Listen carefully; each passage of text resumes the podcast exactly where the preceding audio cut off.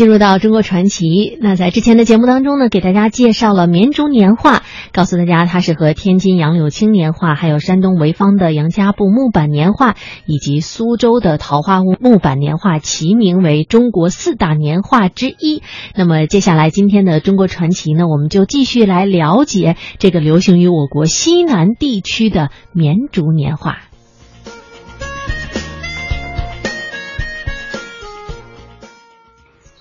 据年画老艺人张学元介绍，绵竹年画在进入繁盛时期的乾隆、嘉庆年间，全县市大小作坊三百多家，年画专业人员是一千多人，年产年画是一千二百多万幅。这些作坊大多集中于县城及城郊西南的板桥、孝德、青道、遵道等乡镇，其中以城内老号复兴发生产的门神最为精道。云鹤斋的木板拓印享有盛誉，青道乡的曾发号何云发以生产彩色清水大袍门神驰名，而肖华金生产的斗方风格独特，并有“肖斗方”之称。一九六二年，郭沫若先生在参观绵竹年画展时赋诗，称之为“千载百花烂漫”。门神可以说是年画中最经典的图案了，也正因如此。各种流派所画的门神形象，最能体现各自的风格差异。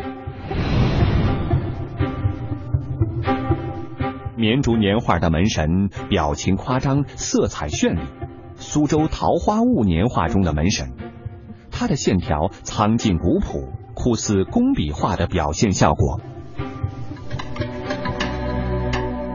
制作方法的不同。造成了这两种大相径庭的门神形象。中国年画四大家的杨柳青、潍坊、桃花坞等地的年画，所采用的方法是套板彩印，图案有多少种颜色，就要刻几块雕板，程序复杂。绵竹年画的线条也是雕版印刷，但通常只用一张板来印制年画的轮廓。工匠刻好一块雕板后。用它印出墨线稿。绵竹年画的基本色是黄丹、佛青、桃红、品绿，在色彩的处理上很讲究，红不靠黄，绿不靠黄，红与不红配，褶子不靠红，蓝红绿可深浅相接。和红绿蓝都能够靠，这是民间艺人们在长期实践当中用现代美术学色彩理论来看呢，也是相当合理的。年画画家陈云路说：“他为了表现这个绘画的那个视觉效果，他们总结了这一套经验，就是在色相上面有所区别。黄的和红的，它本来从色相上讲都是暖色。”放到一块儿就不太对比出来，所以他尽量提提倡的是用对比色来表现绘画的内容。通过他们长期的实践，也总结出很多又既和谐又鲜艳又符合当地老百姓喜闻乐见的欣赏的这样的这个画作，他们把它传承了下来。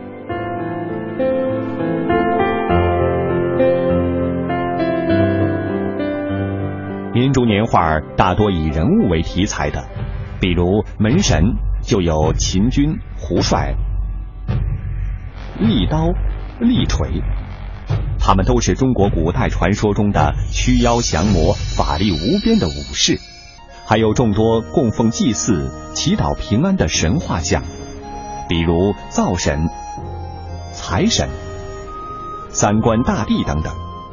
他们有保佑人间平安、生活幸福安康的美好寓意。众所周知，绘画人物最难的地方就是人物的面部表情，一双活灵活现的眼睛，则是最考验艺人画工的地方。这还要从绵竹年画的制作方法说起。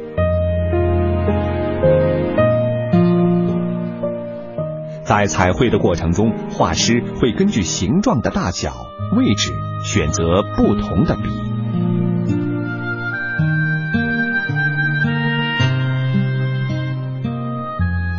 当为画中人物的服饰填色时，他用大大的毛笔和排笔，这使大块的颜色可以一笔画完。画中人物身上的服饰色彩浓艳、均匀而流畅。艺人画到面部时，就选择小型的排笔，开始画人物的脸颊、眼皮和耳朵这几处地方。艺人用中指和食指捻动笔杆，使笔在面颊上转动一圈，红润的脸颊就画好了。这个时候，连蘸取颜料都是轻柔而迅速的，颜料只蘸在笔尖部位，只有这样才能表现出年画中人物面部表情的细微变化。然后再换用羊毫笔。蘸赭色勾画出鼻子、耳朵的线条，年画艺人们称为开相。年画艺人侯世武说：“开相它是用从落笔到收笔，必须它在是一次性完成。你这个一次性完成呢，笔的用法、记忆很快，很自然就把一种笔打笔到收笔，很快一次性就完成啊，他就整个的脸部都完成完了。”老艺人伏在画案前，他将演示为人物眼睛部位，行话叫做点睛。老艺人用笔尖蘸水，笔腹蘸色，偏锋下笔。老人告诉我们，行家判断一幅年画的标准，就是看画中人物的眼睛，点睛点好了，就能达到见画见心的效果。见画见心，就是只看画中人物的眼睛，就能读懂人物的内心。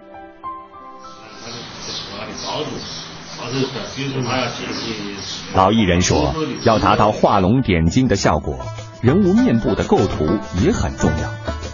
艺人们把面部的比例标准称为“三庭五眼”。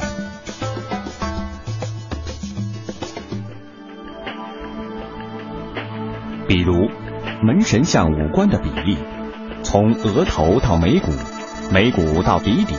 鼻底到下颚的距离是相等的，这就是三庭。五眼则是人像面部的宽度，应该是每只眼睛宽度的五倍。通常绘制年画时，儿童与成人的比例标准不同，年龄越小，眼睛位置越偏下，五官显得越紧凑。三庭五眼是有科学根据的。这个比例标准是人面部的黄金分割。年竹年画艺人们虽然没有学习过专业的美术理论，但是古代画家根据成年人的面部五官位置归纳出来的比例标准，被代代相传。工匠还给这个技法起了个好听的名字——鸳鸯笔。你看这彩绘用的笔，扁扁的。分两股，一股蘸水，一股蘸色。工匠们说，它是两只形影不离的鸳鸯鸟。有了如此精巧的画笔，还怕画不出水彩一样的年画吗？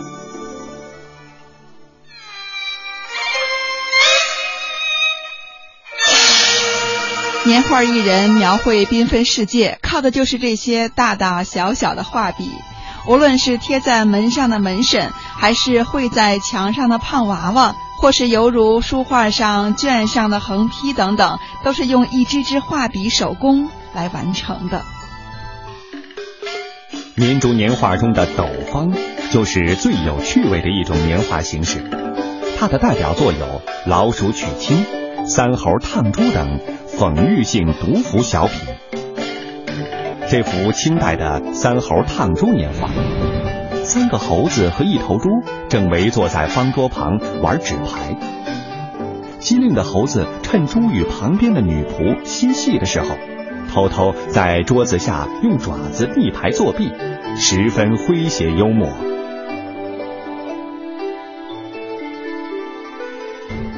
民族年画的中堂都是表现吉祥内容的。如麻姑献寿、紫薇高照等，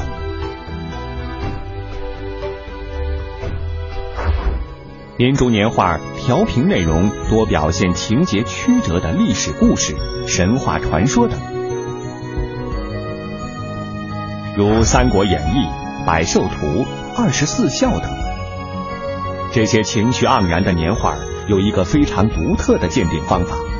据说民间鉴定年画质量优劣的方法是用手摸。相传发现这个方法的是位盲人，他购买年画的时候只能用手来摸，如果能摸到画面色彩堆积层次有隆起的感觉，就是上等的作品。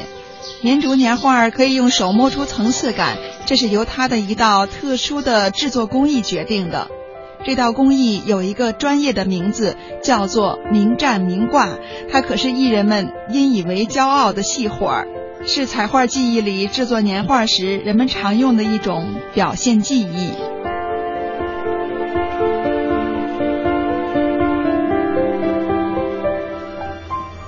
制作年画时，颜色由深至浅逐步推移，呈阶梯状，这就是行话所说的展。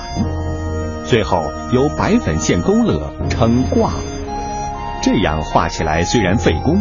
但色彩丰富明快、富丽堂皇，具有强烈的装饰性，可达到色彩明艳厚重、层次感强的艺术效果。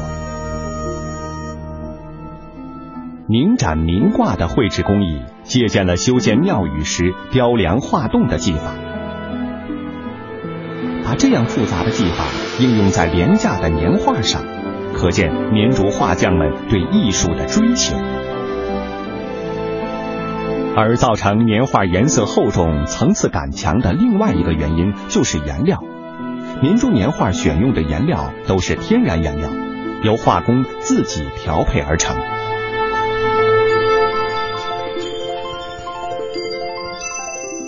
年画艺人用苏木、红花制红色，用烟墨制黑色，取蓝靛提蓝色，捣槐花籽提黄色。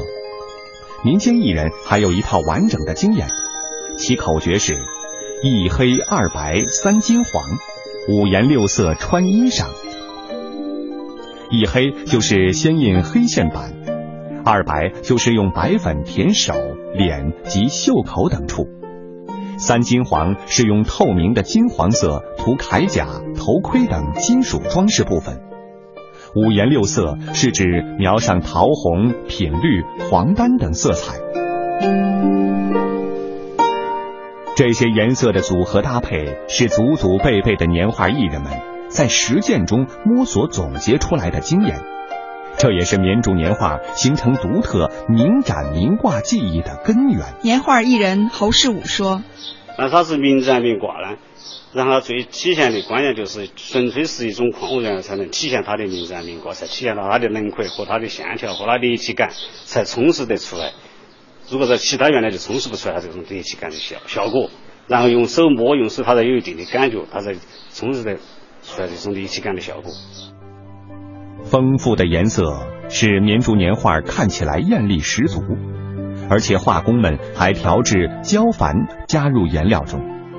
这样的年画耐晒耐淋，艳丽的颜色总是光鲜如初。陈新才老人今年已经九十高龄了，仍在从事年画创作。他是村里年纪最大的老艺人。陈新才老人从十四岁拜师学艺，画了一辈子年画。一九九四年，陈新才的年画《双阳边》入选了文化部中国民间艺术一绝大展。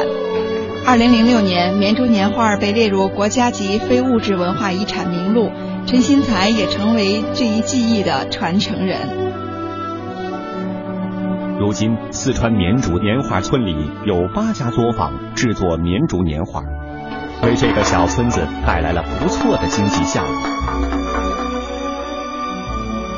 陈兴才老人说，自己的儿子、孙子也都在从事绵竹年画。他要让绵竹年画一直传下去。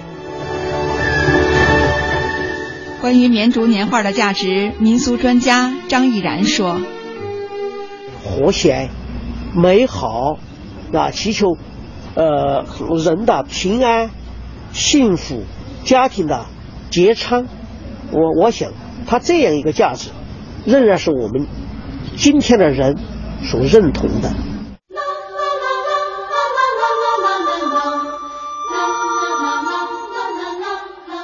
作为中国西部民间文化一个富有特色的表现形式，走过千年春秋的绵竹年画，现在已经被全世界五十多家博物馆和众多的个人所收藏。